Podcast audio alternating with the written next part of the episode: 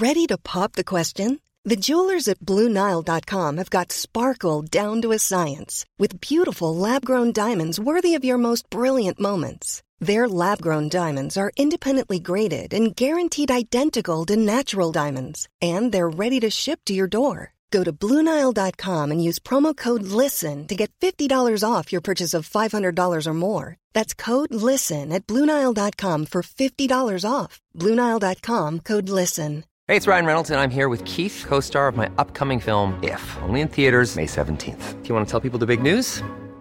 All right, I'll do it. Sign up now and you'll get unlimited for $15 a month in six months of Paramount Plus Essential Plan on us. Mintmobile.com slash switch. Upfront payment of $45 equivalent to $15 per month. Unlimited over 40 gigabytes per month. Face lower speeds. Videos at 480p. Active Mint customers by 531.24 get six months of Paramount Plus Essential Plan. Auto renews after six months. Offer ends May 31st, 2024. Separate Paramount Plus registration required. Terms and conditions apply if rated PG. Louise Wiles and Evelyn Simpson are co-founders of Thriving Abroad. Currently based in the UK, they have a total of 40 years of expat experience. They're both qualified coaches and they've combined their coaching skills and their experiences as expat partners to create Thrive. Thrive is a program that helps partners of expatriate assignees to overcome the challenges of identity and purpose they often experience when they move abroad and to create expat lives they love. Thrive kicks off on March the 3rd.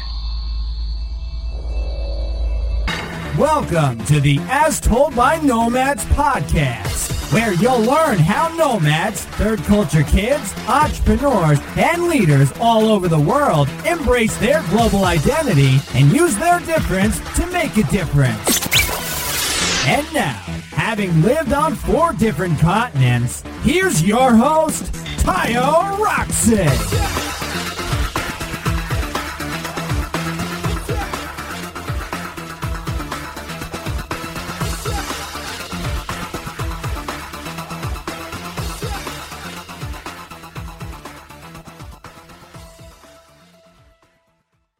Welcome, everybody. Today I have with me two beautiful ladies, Louise Wiles and Evelyn Simpson. Uh, welcome. Hey, how are you? Hi, thanks. Hi. So, how, how are you, both of you, doing? I know both of you are in different parts of the UK. Is that correct? We are. I'm up in Edinburgh. This is Evelyn speaking. I'm up in Edinburgh, which is actually not too far from where I grew up and where I went to university, but I haven't lived here for the last 26 years.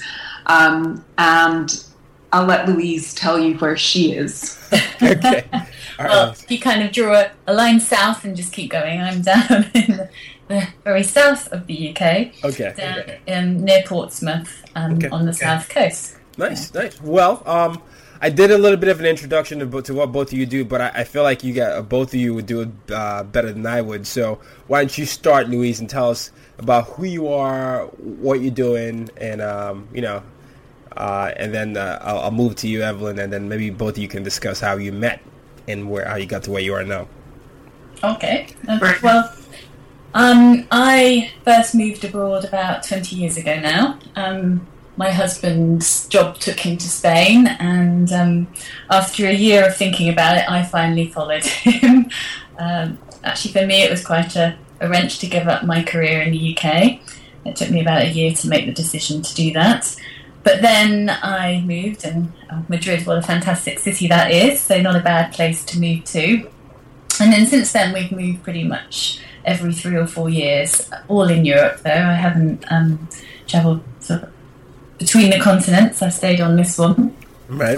It's in some beautiful places, and Madrid, as I said, um, the Portuguese island of Madeira, um, Lisbon, and then last year we moved back to the UK in August. Um, so actually, Evelyn and I both moved back at pretty much the same time, which is rather quite surprising, really. It surprised both of us because um, it wasn't on the cards, but we kind of both, well, on the cards, it wasn't on the long term cars, I should say, but you know, we both last year decided that was the right move for our families, and so we moved back to the UK. And the reason for my moves have always been my husband's, so um, my husband's career, and we've made the choice to to support that career and, and move as a well initially as just me, but then we had children, so then the family as well. Got two daughters. Um, one was born in the UK and one was born in Portugal. So whilst three of us moved home, our little one didn't. She moved away, and she still talks about Portugal as being her real home, um, not the UK. okay. Evelyn. Yeah, well, from from my perspective, I I grew up in a teeny, teeny, teeny little place in Scotland, which is officially a hamlet, which is even smaller than a village, um, and somewhere between there and starting work, um, my vision expanded, and I ended up going to um, university in in Edinburgh, then moving to London, and then pretty much as soon as I graduated, um, I went with my two suitcases and moved to New York. Um, and I ended up working there as an investment banker for almost 10 years. Did my MBA at Columbia there, which is also where I met my husband. Um, and I probably still would have been in New York. Um, if I hadn't met him, but he was he's Australian and he was moving off to Hong Kong, and so I decided that I would look for a job there and moved there about a year later. Um, and since then, our daughter was born in Hong Kong. Um, we moved to Switzerland where our son was born, and then we've lived in China, back in the US, in Michigan for a while, and Belgium. And as Louise said last summer, we, we moved to Scotland. Um, and so, although it's home for me, feels a bit weird after 26 years and ne- neither my husband nor my kids have ever have ever lived here. So the kids are living in their pass one of their passport countries for the first time in their lives um, professionally, I resigned my job when our daughter was born um, and just before we moved to Switzerland. And I was pretty happy at home with the kids for a few years, but I realized that I needed to have a professional life too. I'm not going to bore you with the details, but it's enough to say that the road to starting thriving abroad with Louise um, has been pretty long and twisty, and there have been a few kind of detours and dead ends along the way. But yeah, here we are with Thriving Abroad, um, which we set up really to help people like us, um, you know, expat partners, because we realized that a lot of people move overseas to accompany their their partners um, for international assignments. And somehow along the way perhaps it's because they can't work or, or they have to rethink things professionally or they decide not to work for a while but somehow they kind of get they lose that part of themselves along the way. And so what we really help them to do is find um, that part of the experience that's for them and really um, build meaningful lives for themselves whilst they're overseas. Wow, loved it. I mean, you know, as, as both of you were talking, I, am reminded of the experience of my mom. I saw my mom, um, you know, go through the retirement of her career and, um, you know, doing a lot of, you know, the same things you were doing. So I, I'm very curious as to it seems like Evelyn and, and Louise, but both of you had different uh, experiences having to let go of a certain career. What was that mindset like? I know it took you a year. I think Louise, you said. Yeah, it took me a year to decide to leave my sort of corporate career. Yeah, um, and, and, and yeah, it was a tough. It was a tough decision because in a way it felt that I was giving up some. Well, it was something that was important to me. It was a job I enjoyed, sure. Um, but once I made the decision, perhaps it, it was probably quite emancipating in a way because it meant that I could, you know, then rethink. Um, although uh, a bit like Evelyn, my rethinking sort of went in a number of different directions, and I, I um, retrained and taught English in Madrid. That was the one thing I did there, and then I decided to to re, sort of redirect my career completely and um, did the psychology degree I always wished I'd done, and then a master's in occupational psychology. So I very much used the experience to my you know advantage there. Um, but then after that, finding a role that could use those that sort of academic qualification and could travel with me was was quite difficult. And know, it took me you know, it's taken me five or six years to, to develop it to, to the point where I, I feel really comfortable with it and also to develop something that travels. I mean, that was that was really the key. I suddenly realised that my husband, he was a TCK and he has this kind of wanderlust. So I kind of, you know, we're back in the UK. I'm not sure, I doubt it. And he travels for his work because that's what, know, that gives him his, his he manages to get out, right. get abroad. Um, and, and so I felt I needed something that I could just take with me, pack in my suitcase and would come to. Um, and that has been, you know, part of, Right. part of developing my career. Yeah. Yeah. So it, sounds like it, it. Initially, I mean, it was it was very hard because obviously you obviously you work hard for something, and then you know now it's like you're faced with a decision to give that up, and then you, know, you also have that dynamic of you know the love of your life, your your your partner, and it's there are certain factors, family, and all these things to think about, and what, what do you give up? But um, and then it's uh, sorry, go ahead. Well, no, this is a thought that just struck me as as you said that there. You know, uh, the one thing I've had to say to myself, and you know, one thing my husband has never done is tell me that I should do it. It's always been, you know, it had to be my choice.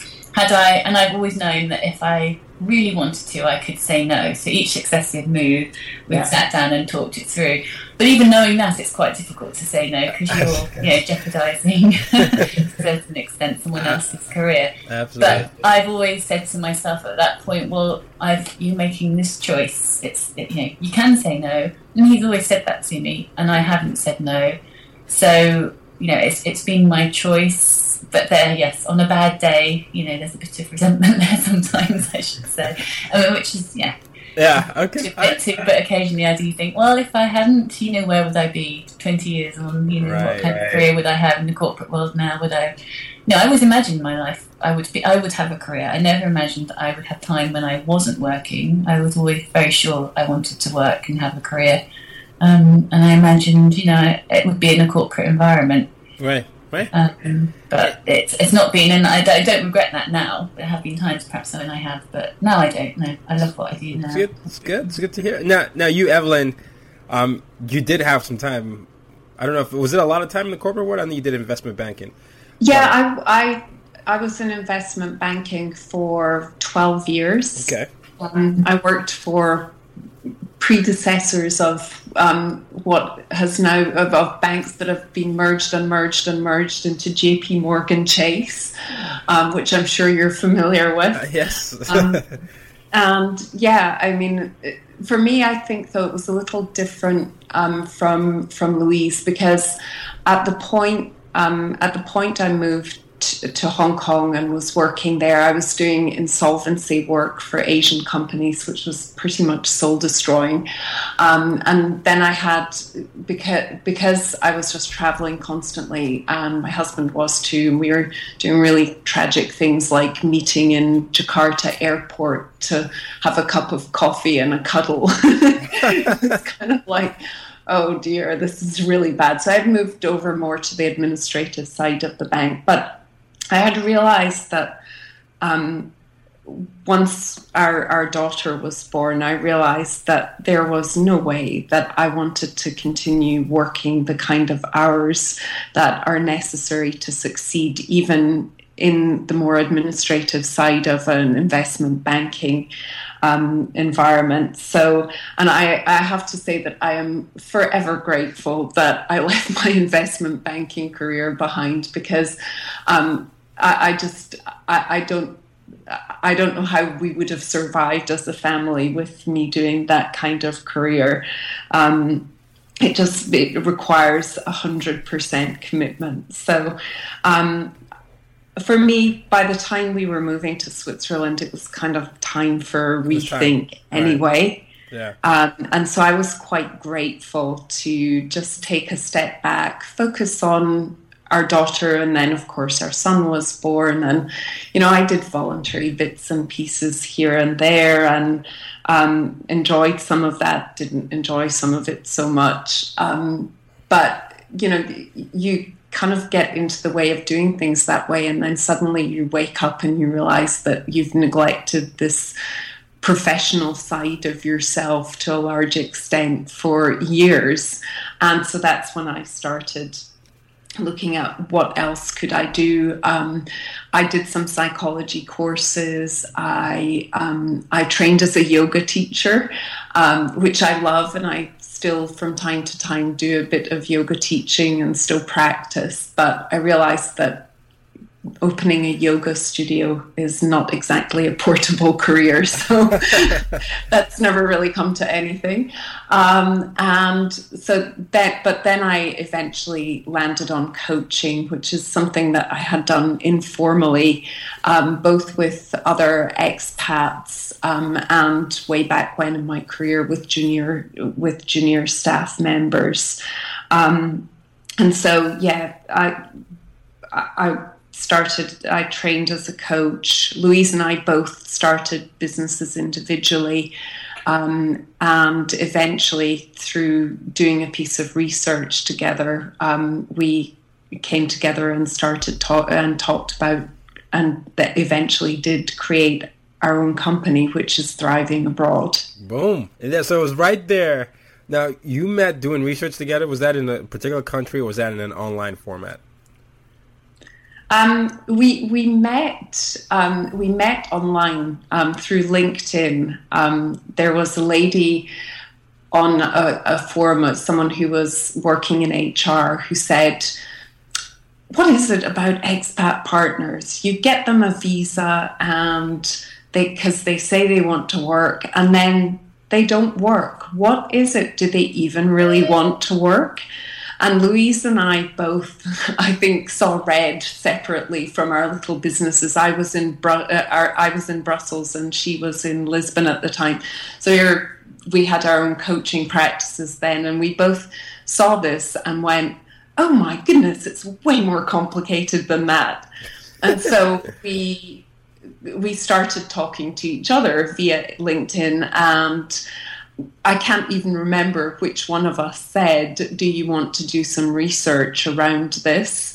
Um, but whomever did um, inspired the conversation, and we both jumped on it and did the um, career choice and the accompanying partner survey, which we published in 2012. Wow, it's good. Um, it's quite the story there. It always seems you know, there's always a problem that you, you know, whenever you have you encounter a problem that you want to fix, it's that can often spawn into a business idea or a passion. Um, that certainly was the case for me, as as you both found that earlier. So I always love hearing that point, that genesis, when uh, the business was formed.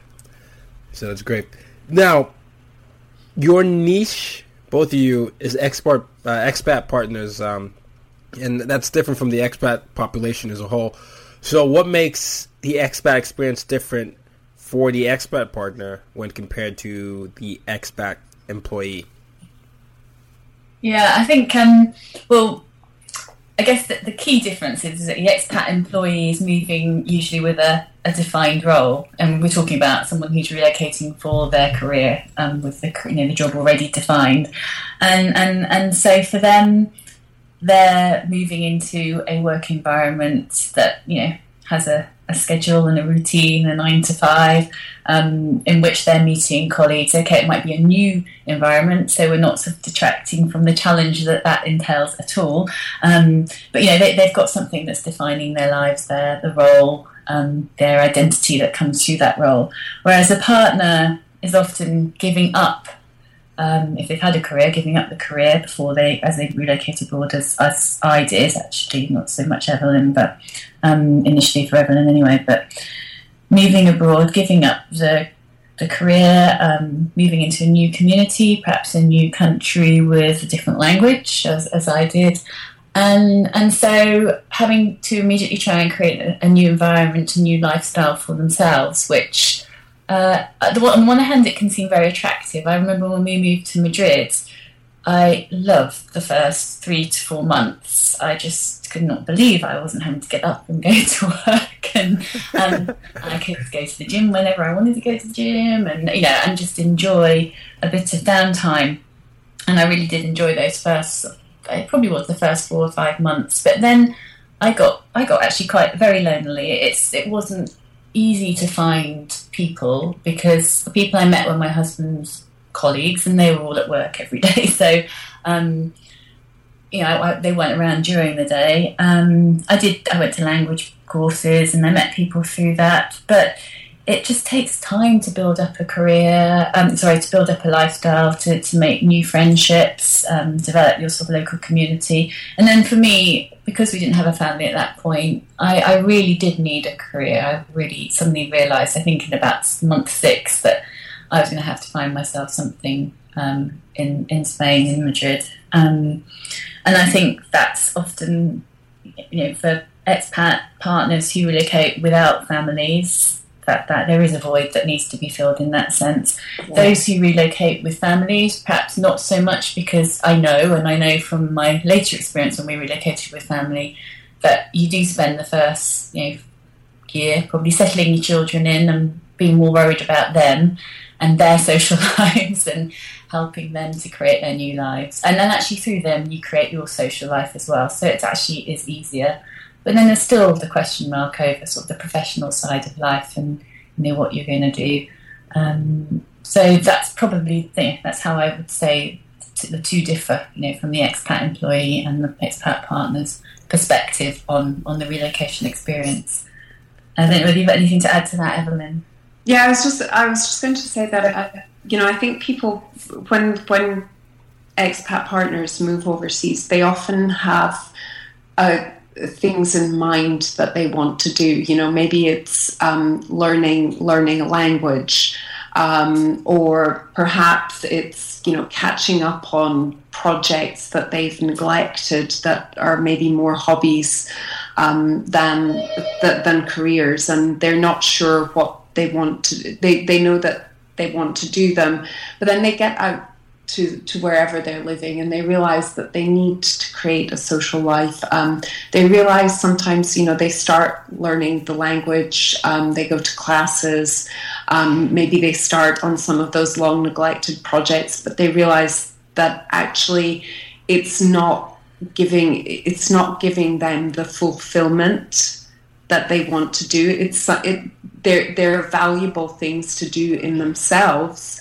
Um, but they're not what it's all about. Um, and they need to create the social networks, but also they need to find a purpose in life. And that's really the bit. That's the part where we we try to help the most is working out what that purpose should be, what appeals to them, um, what's going to give them their life's fulfillment, and we help them to go and find it because that's also quite hard sometimes too. Yeah, absolutely. Um, and I think it's complete. I was going to touch on this. Is I think it's completely necessary. I know, um, I, you you know, having that growing up in that type of relationship, you know, often you, you see how it is and it affects you know both your daddy and mom, and I'm always very curious how you deal with with that loneliness factor because, for example, let's say I'm, I'm in a situation where um, you know the older kids have gone. Like, so example, older kids have gone, or they've gone, they're doing their own thing, they're adults now,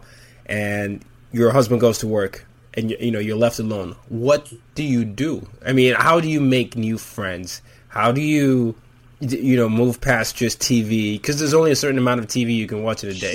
you know, as only certain, and you're in a new environment, even if it's English speaking or, or, or foreign language. How do you find that fulfillment and purpose that you have? Because how do you even know who to meet? You know, make friends and stuff like that. Yeah, I mean, as Louise mentioned before, when you have younger kids, um, getting out and meeting new people is really easy.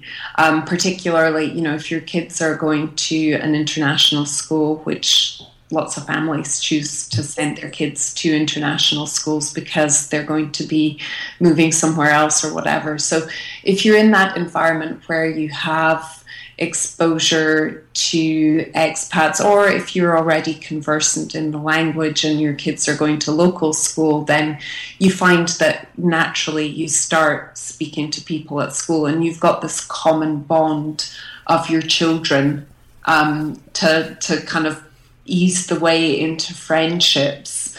Um, but if you don't have kids, or if your kids are left have left home, it can be a lot more difficult.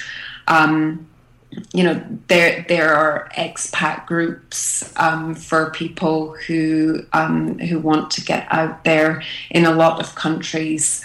Um, they I, I always say that you should pick things that interest you um, where you already, if you already know the kinds of things that you really enjoy, you should explore those in the country where you are because, again, it, it's about that common bond. Um, you know, if you do something completely random that you're not really interested in, chances are you're not going to find people that are like minded doing similar things. Right. But it is it can be difficult. I'm quite introverted. Um, I, I, could. No way. My, I am. Yeah. I could spend a lot of time behind my computer and be quite happy. So I do have to make myself get out and do things and meet people and create that social environment for myself. Okay. What about you, Louise? Yeah, no, I was thinking about this earlier today and thinking one of my regrets probably right from the beginning when we first moved to Madrid, and and I would only know this now retrospectively, but I I signed up for you know language courses, but I did the well, actually I went to the university to do one, and it was a number of hours every day, and that kind of got me into a, a, a group of um, of expats. Um, actually, because it was university, they were all much younger, so they were students. They were 17, 18 year olds, and I was quite a bit older. I was in my, I think I was 30 at that point.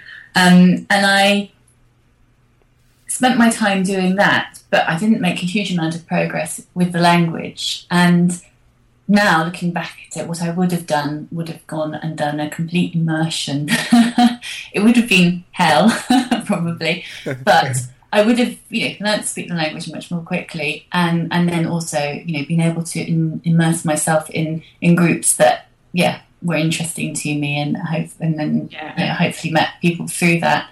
Um, and I think often people don't do that. I, you know, a lot of people living in Lisbon, they do their hour a week, two hours a week Portuguese. Know, that's not enough to get yourself to fluent. if that's the only connection you have with the language, you, you know, you've got to be doing it more than that every day. And so now, with my with hindsight, I would you know be one of my ways in. You know, get yourself into a good immersion course, learn the language, and then get yourself into interest groups in that language to consolidate it. Um, that would have made, I think, a big difference for me. Yeah, it's good. I, I, I think I think what you're saying. You know, this is I don't know if you're how familiar you are with InterNations. Yes. Yep. Yes. Yes. Yes. Uh, yeah, so I'm, I'm, a member, and um, I mean, I haven't been as involved as I want to, but I've, I've met some cool people through that. But it seems every time I go, I, I do meet you know expat partners and people, um, you know, who are just you know bonded with some. Life is full of what ifs. Some awesome, like what if AI could fold your laundry, and some well less awesome, like what if you have unexpected medical costs. United Healthcare can help get you covered with Health Protector Guard fixed indemnity insurance plans. They supplement your primary plan to help you manage out of pocket costs. No deductibles, no enrollment periods, and especially no more what ifs. Visit uhone.com to find the Health Protector Guard plan for you. Hey, it's Ryan Reynolds, and I'm here with Keith, co star of my upcoming film, If, only in theaters, May 17th. Do you want to tell people the big news? All right, I'll do it. Sign up now and you'll get unlimited for $15 a month in six months of Paramount Plus Essential Plan on us. Mintmobile.com slash switch. Upfront payment of $45 equivalent to $15 per month. Unlimited over 40 gigabytes per month. Face lower speeds. Videos at 480p. Active Mint customers by 531.24 get six months of Paramount Plus Essential Plan. Auto renews after six months. Offer ends May 31st, 2024. Separate Paramount Plus registration required. Terms and conditions apply if rated PG. Sort of activity, right? So um, I think that that helps with, with a purpose. And I've never I, have always been uh, always empathetic, just because I've seen it from from the outside. But I've never actually lived the life the way both of you have, and I'm always, you know, whenever my, my mom went through it, I was always looking at it and just wondering, you know, what that was like. Because I, I was always either in school or away or you know just something. So it was always some sort of activity. But having to give up something and then just staying, at, you know, at home, I it, it's always been at the back of my mind. But I, I never knew you know, I didn't even know what to say. You know, I wasn't sure, you know, if I said anything and that would help at all. So, um, you know, and the other, the other thing is that so many partners they'll move every three to four years, and Yes. it's quite interesting having that conversation as people get towards moving on. You know, there's kind of some excitement and and you know, positive anticipation about where they're going to next. Yes. It's a Yes. nice Yes. place, but also there's often the oh, you know, I've got to do it all again. I've got to start zero. You know, everything goes back to zero, and I've got to go out and do. You know, it's tough. It is Yeah. tough in that respect. Okay. Yeah. Yeah, no. uh, So staying on this topic of expat partners and something that you you talked to you touched on earlier, you know, both of you met, you you were just like, no way, that's not the way expat partners are. Um, so you conducted some research. I, um, I believe you said it was over 300 expat partners, and that was in 2012. Can you talk to me about what you found and um, how that inspired your work? Yeah, well, as we said before, we felt that you know the the the choices about career, about work and fulfillment that expat partners make are much are much more complex than just simply are are you legally permitted to work in a particular country, um, and it turns out that that's exactly um, the case. It's about a whole host of factors. Um, in addition to visa is obviously important because if someone says you can't work, that kind of limits your options work-wise. But um, yeah, there's a whole host of other factors that affect people's decision-making process. It's language, it's culture, um, it can be salary levels or recognition of professional status. There's a whole host of of practical issues, childcare, your partner's travel schedule, the fact that you're not sure how long you're going to be in a particular place. Um, so it, it actually is a very what we found is that it's a very complex and highly individual decision. Um, and we also discovered that choice isn't always what it seems. A lot of partners choose, and I've got doing the in the inverted commas with my fingers here, um, not to work because they know that their options are go- are going to be limited by their circumstances. Um, you know, they they they understand that someone's got to stay at home to look after the kids and make sure that they get to school on time and blood or you know they're not comfortable with the, the childcare options that are available to them. So they choose but for them it doesn't always feel like it really is a choice. Um, we also we also looked a little bit at how fulfilled partners felt. And while we didn't we didn't delve into this aspect of it in as much de- depth as we probably should have in retrospect um, we didn't really look at correlations. Um, but one of the, the, the stunning statistics that we we found was that of people who described their personal um, I guess, way of, or their personal feeling about where they were as either unfulfilled or very unfulfilled. 79% of those weren't working. Um, and actually, I think understanding the complexity and then um, realizing that career was so much more complicated um, just made us. It, it made us realize that we had to think about career um, and fulfillment in a in a really much more broad way when we're working with expat partners um, and look at really the whole person and a, a, much wider concept of where they find their purpose in life. Mm, Luke, gotcha. do you want to add anything to that? Um, well, just to say that you know the, the big, you know, right at the beginning when we, we started analysing and, and asked the question, do you want to, do you think you'd like to work while you're abroad or not? Seventy eight percent said they did in some form. So you know most people, you know, majority of, of expat partners and other studies have, have found that too do want to work in some form, but it's just as Evelyn said, finding something that fits. Um, and most of them have been working as well. I think something like eighty percent of them have been working before they relocate overseas. Yes, yeah. Yeah. So and so then it, it comes down to you know helping them to define well helping to think through what career means to them in its broadest sense. So it's not necessarily a nine to five paid job in a corporate environment. You know, I think people relocate abroad and often think in their minds, well, I'll just pick up with my career somehow here. And they have that, you know, like I was in marketing before, I'm going to do marketing here. But actually, that might not be possible. And you might have to think out of your box and think differently about how you can apply your skills from home to, to the new situation and circumstances. Absolutely. And, and, you know, this is something that I have, and this is something that just popped in my head. Is it possible to maintain your, your professional career as an expat, uh, expat partner? Because I have, yeah. I, I noticed the laughs there. I, am just I'm just curious because I, I, you know I, you know every three years. Yeah, I think in some some if you know some a few of the people who responded to our survey had done that and said it was, and um, perhaps they were just fortunate in the field. I think if you work in, for example, education, often that's quite.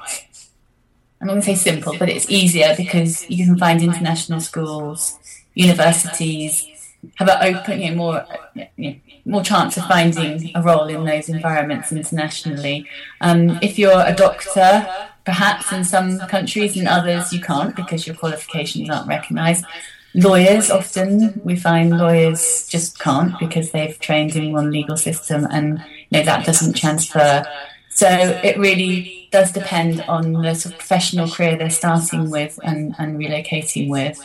Um, but I would say it's perhaps not create or it's perhaps not continuing the exact status you had before but there are ways if you start opening your mind and thinking differently that you can create yeah professionally international career you know something that moves with you um, and and and yeah but it, but you might have to think differently and and challenge yourself to to, Yeah. to do, think differently Yeah, I, I was going to say exactly the same, it, or maybe the same thing in a slightly different way. It's it's about expectations of what you want for your career. Because I, I would say that with every time you move, if you're looking to continue on um, a career that is on a particular particular path, so you know, let's say you're in marketing. Um, if you want to continue on a career path that includes a very traditional form of career advancement, every time you get you move countries, it becomes exponentially more difficult to do that. But if you're looking at a career where it's maybe more of an accumulation of skills and applying your skills in different ways to um, and even develop new skills to do different things rather than have that traditional career ladder type of career, then it's absolutely possible to maintain it as you move around. Okay, no, it's good. I mean, I'm sometimes I watch TV. So one of the shows I watch is The Good Wife, and um, I don't know why I watch it, but it's a good show. But but, but but the thing that happened was her husband was a state's attorney. He got into legal problems. She was on this path to being an incredible lawyer. She had to stop that for several years, and then she came back. She had to support the family once he left, and then the re- and that was one of the reasons I was asking the question is. I know in certain countries there are legal rights you have to do that, but when you come back home, when you or your passport country, do people pick up where they left off, or is it that did they find that they have to resign? Because I, as, as I've seen it on both both ends, my mom was able to pick up initially after the first move, but then she decided to resign when my youngest was born. Um, so it's it's. I'm just curious what, whether in your research you found that people were were willing to go back to their work, having that idea that they're not going to get the promotion that they were initially on track to get, but you know it's still the same work that they were familiar with, whether it's three years ago or not. Yeah, I mean, we didn't we didn't really research that aspect of it, the returning home aspect of it, but anecdotally, what Hmm. we see among among partners is that. and even develop new skills to do different things rather than have that traditional career ladder type of career, then it's absolutely possible to maintain it as you move around. Yeah. Yeah, I mean, we didn't we didn't really research that aspect of it, the returning home aspect of it, but anecdotally, what we see among among partners is that it, it varies. Some, you know, some some companies, some organizations are quite good about saying you can take a three year leave of absence and come back and you can step into your job. And, you know, a lot of, um, in, for people coming from Europe in particular, um, often those rights to return to jobs are protected. Um, by, by the, the legal system in the country. Um, so, you know, some people are able to do that. Um, for a lot of people, it's quite difficult because they, unless they make a really conscious effort um, to keep up, then it, it, can be quite difficult to step back in. Um, if their rights aren't protected, they often find that it is difficult to come back into the workplace at the same level because they've got this. Um, what for a lot of people is a kind of inexplicable um, gap in their in their in their resume and their CV. So you know, employers are looking at it and going, "What were you doing for three years?" And then for a whole load of people, you know, the the initial three year assignment turns into you know, instead of going home, they go somewhere else instead. So what was three years away from your career um, becomes six or ten. and you know, at some point you have to say, mm, I'm not going back to that. No, exactly. Um, all right, so uh, just a few more questions here before we wrap up, uh, and I ask you the million dollar question, which is how you use your difference to make a difference. But um, uh, the uh, I, I want to know more about the kids component. So, uh, what is it like being being a mom and raising children in different parts of the world? And seeing them grow and seeing them adapt to all these cultures. Well, how do you talk to them?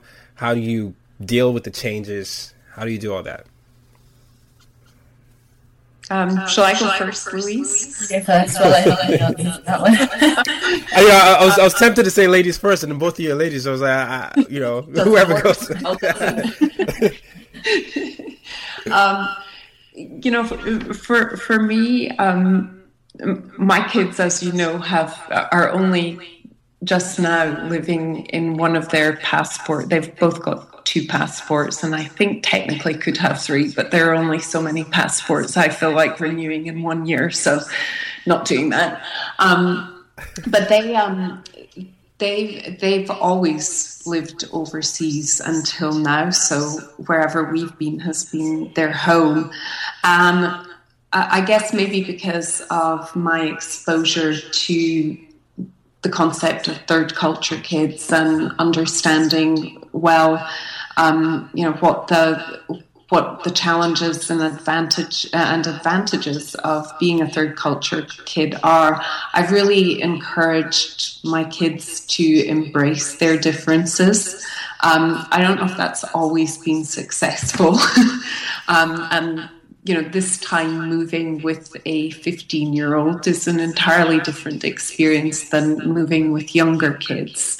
Um, but yeah, they, it's really interesting to look at them versus um, their peers who have never moved overseas. And I, I can see that they are very different kids as a result of their experiences. Um, they see the world differently, they approach problems differently.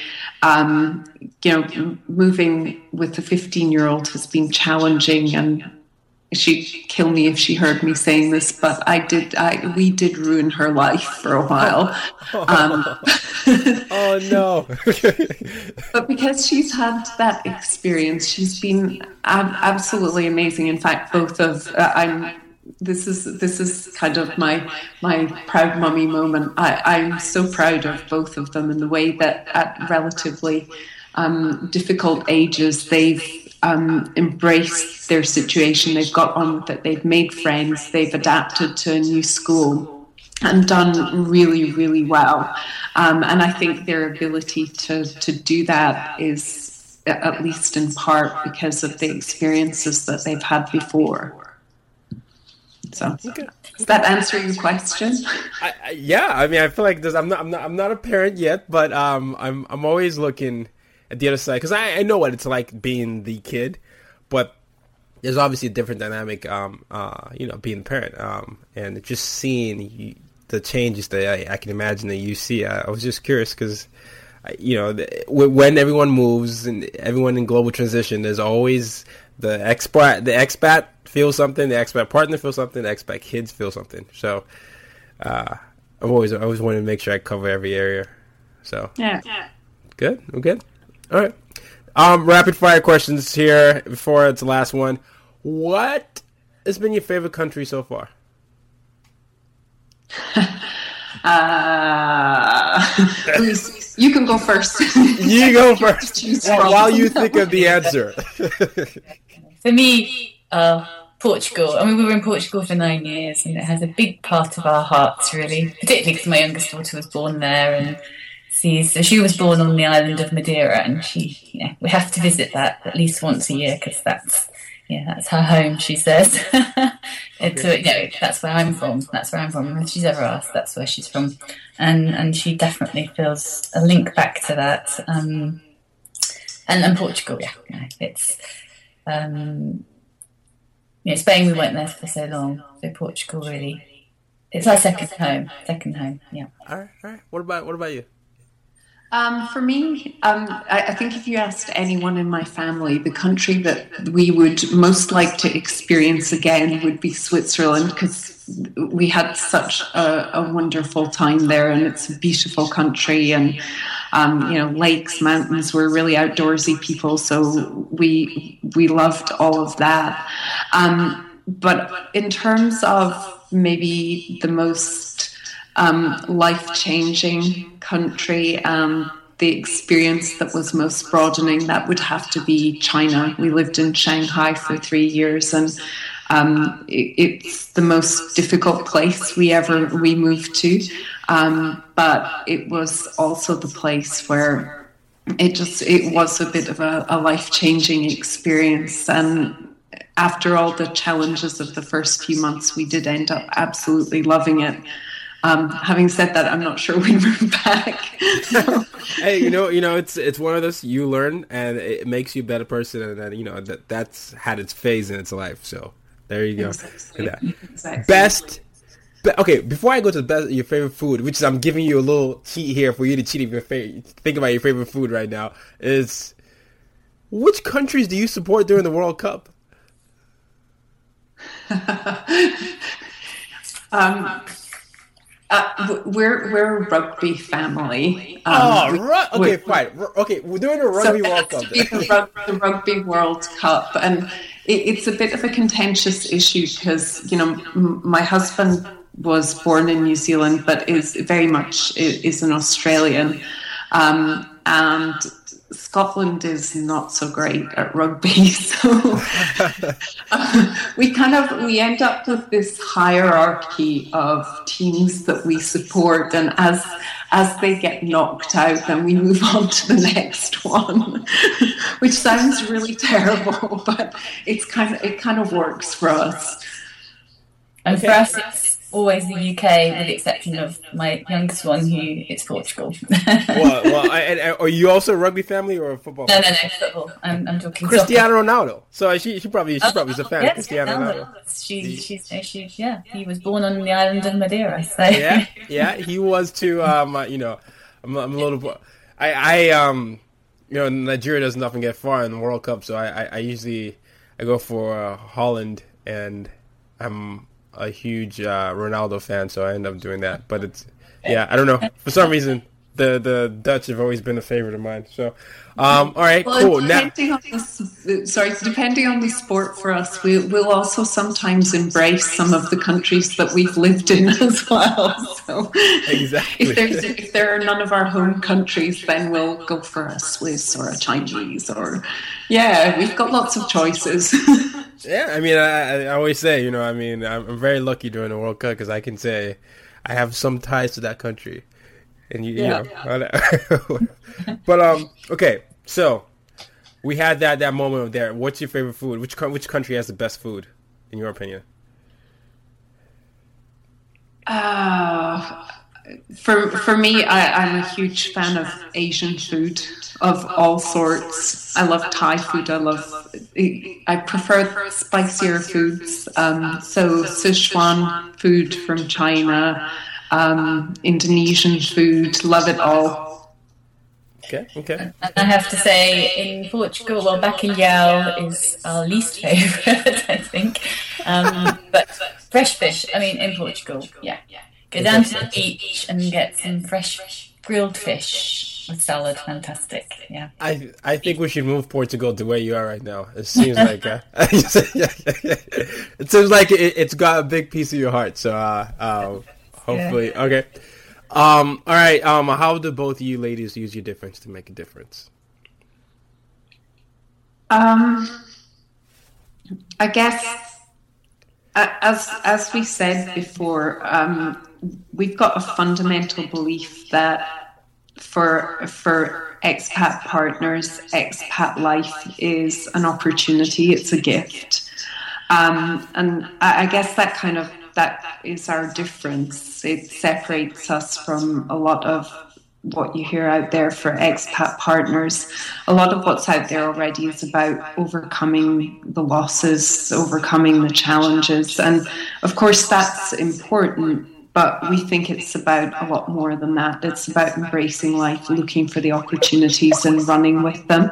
So, and how we use that is we don't just help expat partners to survive their experience um, we want to help them to see the possibilities for transformation and to make the most of them. And it's really about, I guess, if I had to put it in just a few words, it's a, we use our difference to help expat partners to think bigger about their experience. Love it. Love it. Love it. That's good. It's good. I, Louise, I, I, do you want to add? No, no, you've said that very, very elegantly. I guess perhaps it, it would be our mindset, would be, yeah, in a word, mindset, which is about opportunity and, and, and personal development, using the whole experience as a growth and personal development one. Okay. Um, yeah. All right. All right. So, I mean, you know, the, I've certainly enjoyed more. I was I was taking notes because I was um I'm going to talk to my mom after this because one, one on our last post, and she's uh, she got posted uh, here to uh, United States. So this is the first time we're actually in the same continent. Um, Fantastic. For a long time, but but you know, in New York or? she's she's in DC. I'm in I'm in New York. So yeah, um, but and then my you know I'm I'm 25. My younger I have younger was 24, and then the youngest is 15. So she everyone's pretty much mature at this point. Um, mm-hmm. and I you know I'm always just thinking. Oh, what is she gonna do? What are we gotta do? So I, I was taking notes and taking everything down, you know, know, because you know she left the business back home as well. So uh-huh. um, I am. This is such a timely, timely uh, interview. So I'll um, I'll give her a call right after this. But where can we find out more about what you're doing and what specifically are you doing to support expat partners right now as we close? Okay, well, thanks, Tayo. Well, as you know, we work with expat partners who've relocated abroad due to their partner's employment, business, or perhaps to their partner's native country. And in our answer to Tayo's wonderful questions, we've talked about the challenges involved in relocating as an expat partner. And you know, we really recognise these challenges because of, as expat partners ourselves, we've experienced them all. And we want to inspire partners to really utilise the expat experience as an opportunity for personal and professional growth and development. So, we've developed the Thrive programme of support for expat partners and we've designed it to help them create expat, part- expat lives that they love. Now, it's delivered as an online group coaching programme, which means that partners can join us from all over the world and work together to identify what they want to create in their lives abroad and then work to achieve it. All that people need to join us is a reliable internet connection, a computer or iPad, tablet, and hey presto, they're all set up to go. So the next programme begins on March 3rd. And this is a really timely interview, so thank you very much, Tayo, because running through February, we're hosting our free masterclass video series, Live Your Best Life Abroad. And so we'd love to invite any expat partners listening to join us for this series of free videos. They're going to get to meet us again virtually and get started on thinking about how they can create their Lives They Love Abroad.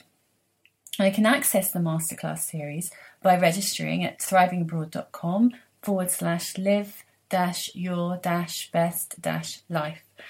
And I think Tayo, you said you were going to place some information near to this recording. Um, so hopefully, Tayo, you can place that link there.